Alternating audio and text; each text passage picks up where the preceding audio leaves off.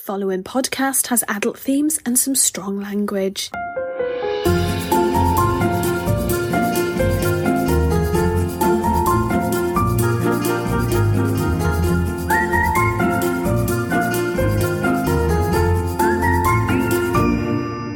Hello, and welcome to episode two of Excuse the Jess.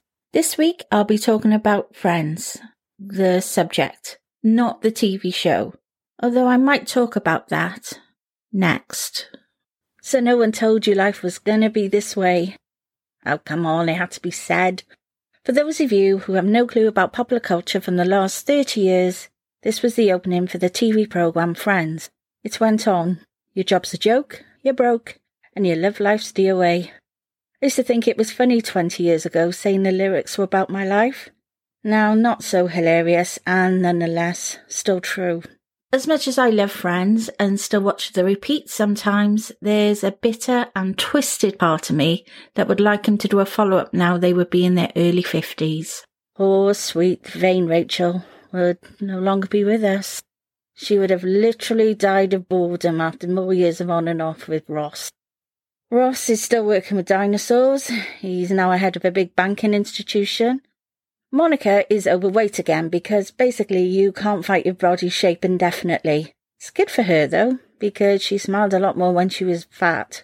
Plus, it's hard to be happy when you're starving all the time. She is still married to Chandler. What was cute and funny in a young man, though, is annoying and tedious in your 50s. How can you have a serious conversation with someone who won't be serious? Monica has learned to shut off and has been having an affair with the head waiter at a restaurant for the past two years. It's purely sexual. Joey is still Joey and um, doesn't share food. And then there's Phoebe. She has no real intelligence, no real talent, never made any sense. She did have an abundance of confidence that most of us could only hope for. She's now President of the United States. It was Thomas Aquinas who said, There is nothing on this earth more to be prized than true friendship. No, I don't know who he is either. An Italian theologian, apparently. All I can say is, thank God for friends. When you don't really have a family, your friends become everything. Now, in the days of online socializing, I am part of countless WhatsApp groups and even on Facebook. When these beauties came out, I thought, oh, I'm too old for all that nonsense. Ten years later, and I'm sucked in like most. In the beginning of all this crazy stuff, there would be quizzes, Prosecco lunches, catch ups galore, all on the online software called Zoom. I am so sick of it now. I would be happy never to see my face on a small, tiny screen again, just staring at me. Not just online though. The beauty of living in a city is there was always places to go, people to see, in normal times anyway. I have two close friends though, and they are lovely, beautiful, special, and I can't believe they like me. Of course, with any luck, they'll never listen to this and they'll be content when I call them sad old mares. I did start to tell you about them last week. My oldest, in as I've known the longest, is my friend Emily Wilson, or Ems. I met Ems at Cardiff Uni. I was studying business, she was studying English. My mother had already emigrated, so I was in a flat share with a girl on my course. Her name? I don't remember. Probably as boring as she was.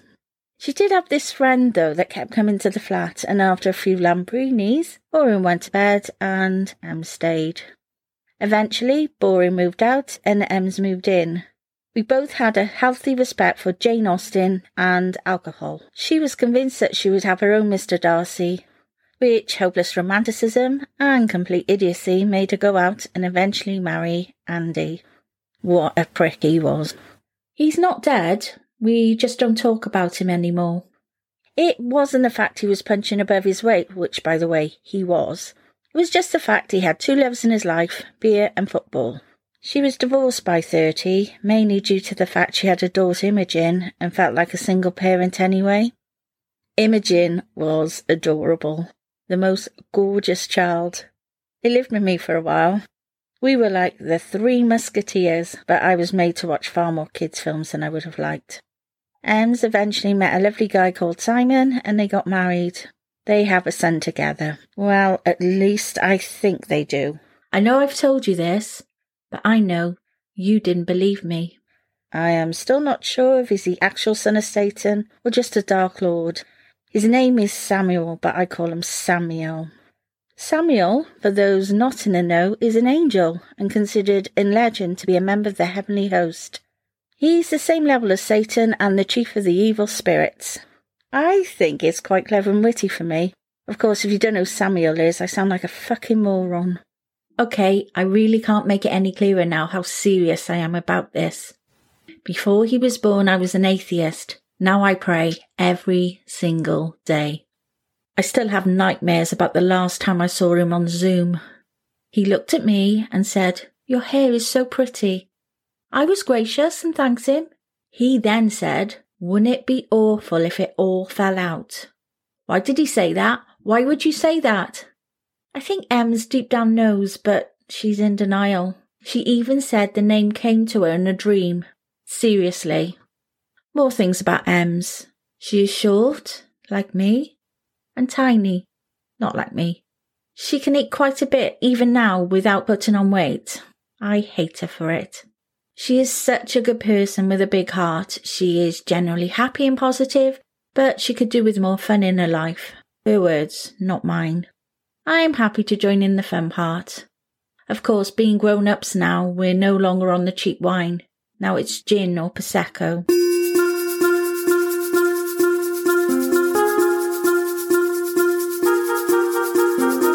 What can you learn from television? This week, it's not surprisingly from Friends. Okay, I'm not going to explain it, you've seen it. Whether you liked it or hated it, you've watched it.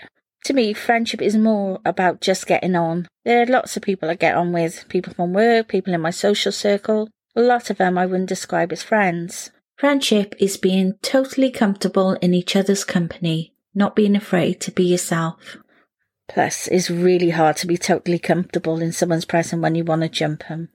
As a side note to this, I do believe men and women can be friends, despite what Harry Burns said. This becomes muddy when it comes to friends. Were Ross and Rachel ever friends? By my reckoning, no. Even in 10 series, we don't get many Ross and Rachel scenes when it's not about their relationship.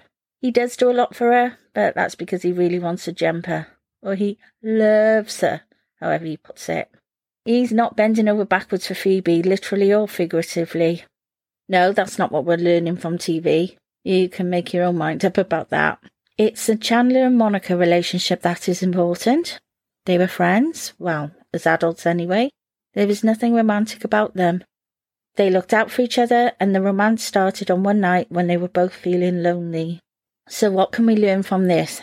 Always be good to people, especially your friends, because hopefully they'll be there for you when you need it. Or don't sleep with your friends. It'll end in disaster, like marriage and children. Time for some inspiration. It was the actress Katharine Hepburn who said, Plain women know more about men than beautiful women. Let's take that in for a moment. Um, no, can't argue with that.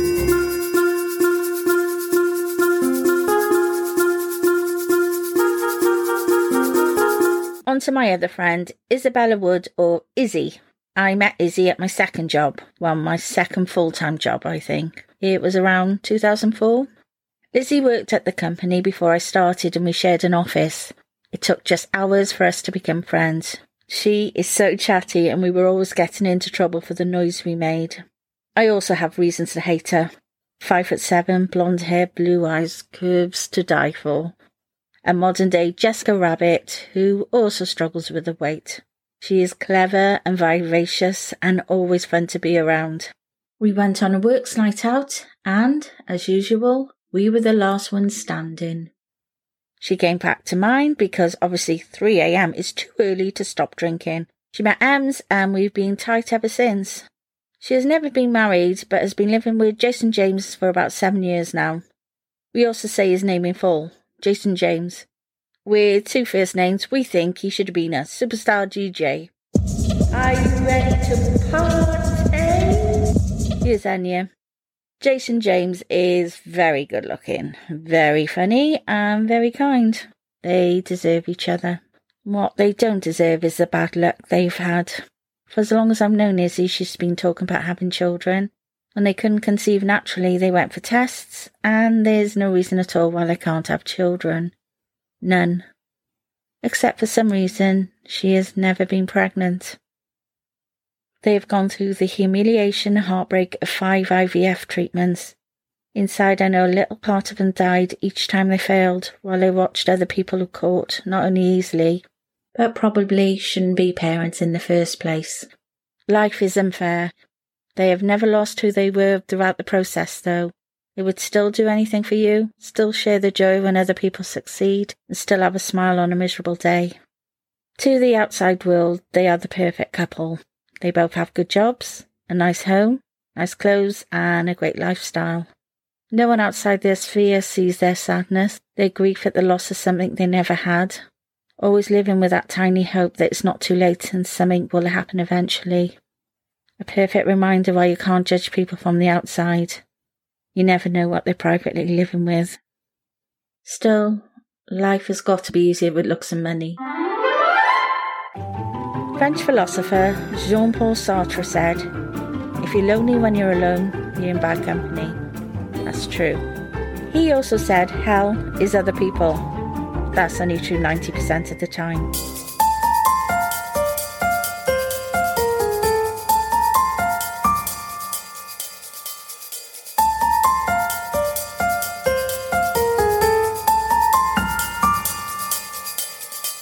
These are my closest friends. I am extremely lucky to have them in my life. I've never told them, but I know they know. Like in Friends, they don't know that I know that we know that they know, or something like that. We speak a lot, and it's been hard seeing them mainly through a laptop screen. Usually it's just the three of us, but sometimes it's five of us, including Simon and Jason James. I pretend it's fine, and I do get on with them, but it's awkward. I'm not being paranoid, or maybe I am but it feels like they gang up on me a bit. I get the personal questions. Why are you still single? Why haven't you met anyone? Don't you like men? Then the pity. You're so lovely and attractive. You will meet a nice man. Then they adamantly go on. I will meet someone. I meet people all the time. It's just they're not exactly banging on the door asking to be let in. I'm sure they're trying to be decent, but it's not funny. Especially as I know neither of them would look at me twice. But I have learned a little trick in this situation. I tell them to mind their own fucking business, and it kills the conversation. You can have that for free. I'm coping with this lockdown better than the first one. I think it was the shock of the first one. While Europe was locking down, it became increasingly clear this was going to happen here. I told my friends that would be fine with shutdown and I'd still go out and get shopping. I was absolutely told no and stay in. I didn't want to take a food slot from someone who was elderly or not as mobile as me. Then HR called me and told me I was to pick up my laptop and then go home. There were other adjustments they were making which I can't go into, but for me it was working from home from now on. Picked up everything I needed and came home. That was the first day I cried about it. The next time was when the announcement was made that country was in lockdown. Ems and Izzy gave me a good talking to on why I had to survive this, to stay in and not be silly. They used the only reason I couldn't deny. By the time Wales got around to sending me the letter stating I had to stay in, Ems and Izzy had already begun to get me shopping until I was able to get a reoccurring shopping slot. Still have it. I don't feel guilty about it now, as I know they've invested time and money to make it available to as many people as need it. I also thought the delivery drivers take one look at me and think I was taking the piss. Not one in all this time has been anything but super helpful and friendly. They're my heroes. Although I did get shopping sometimes from Ems and Izzy, or things that the supermarket didn't have, or just little care packages. They used to leave it on the back doorstep, and then we had to talk with them outside, me inside. Both Izzy and Ems were texting me all the time during the first lockdown, Ems especially. I had to reassure them over and over again I was fine. And for the most part, I was. I asked after them, and they would just say a variation of, I'm fine, it's you I worry about. I think the shop part was the problem for me. I just read more, watched more TV, enjoyed long baths for a change. If it wasn't for the apocalypse, I might have enjoyed it. Okay, there was one thing I was missing. That was Ben, and not so much him, but what he was bringing. There's a whole essay to be done on being single in a pandemic, but I don't think now is the right time. Was it July or August that the good people of Wales were allowed out? We could sit in gardens anyway. Ems came over and I had a bottle chilling and deck chairs ready. She was wearing a mask and a massive scarf, and then she hugged me.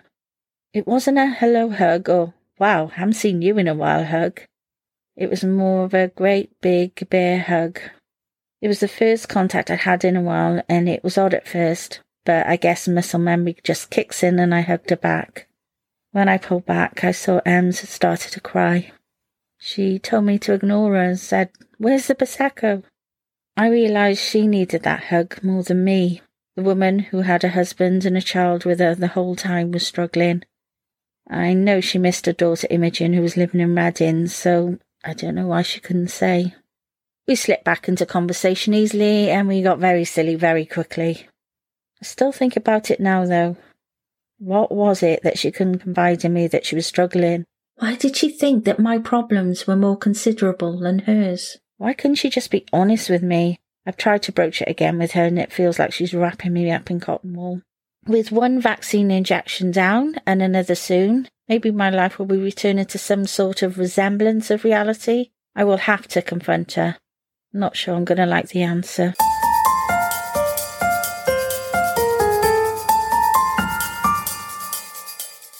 This has made me really think about what I'm like as a friend. Hopefully, a good one. I have also done the online care packages in the lockdown. Izzy is obsessed by stationery, so I try and send her an item or two every month depending on the cost of the item. Actually, I'm a bit obsessed too, but I can't justify one more notebook. Well, I could. If anyone has any suggestions how, please let me know. Ems loves what Simon calls romance novels. They're usually not, they're just told from a female point of view. I'll try and find what's got the best reviews and buy them for her. Don't think I'm Rockefeller here, it's not much. I try to live by do to others as they would do to you. Sometimes you can't. Sometimes you've got to be so much better than that. Sometimes someone is having a bad time and they snap, and it might not be personal. Other times it is. That's not to say you accept any behaviour from people. If it's bad behaviour and is sustained over a period of time, then you have to walk away. Most people are okay, but there are some real bastards out there. Men and women who are not worthy of your time and effort. Don't let those fuckers get you down. Again, I'm talking about others.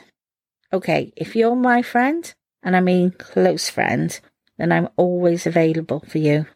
Any time of the day and night. My phone is never off for you. Whoever invented that favourite contacts part of the phone is a genius. I can put the phone on silent at work and at night, but I know if those few people need me, they can get in touch. I also like to get away on my own sometimes and put the phone to silent, except to the chosen few. It's just so they don't worry, Believe me, I am happy in my own company. Do to others as they would do to you. Well, again, unless they're complete bastards, then walk away. No, just knock yourself out. And now I take time out to remember the friends that didn't make it today. To the woman that claims she hated women who dump you as soon as they get a boyfriend, then promptly dumped me when she got one. Then, a year later, when they split up, she tried to find me again. Why were you so surprised I wasn't interested? To the woman who got promoted over me and then told our manager I wasn't to be trusted. I am glad your job in Parliament is working out for you. To the woman who kept accusing me of flirting with her greasy, greasy boyfriend and then him flirting back, I suspect this year inside just the two of you has worked out really well for you. And to the man who, when I put him in his place, he said, How dare you? And he wouldn't go out with pointing his finger at me. That. And I was completely wrong. I wasn't. Was I? America writer Albert Hubbard said, A friend is one who knows you and loves you just the same. So, by his reckoning, not letting people know you is the key to a great social life. Thanks, Albert. That's enough from me. It just leaves me to say, please come back. I'm not needy or anything, but please. Also, a lot of this stuff is from the internet, and did you know the internet can lie? You can find me on Instagram at Excuse the Jess, and please let's do this again soon.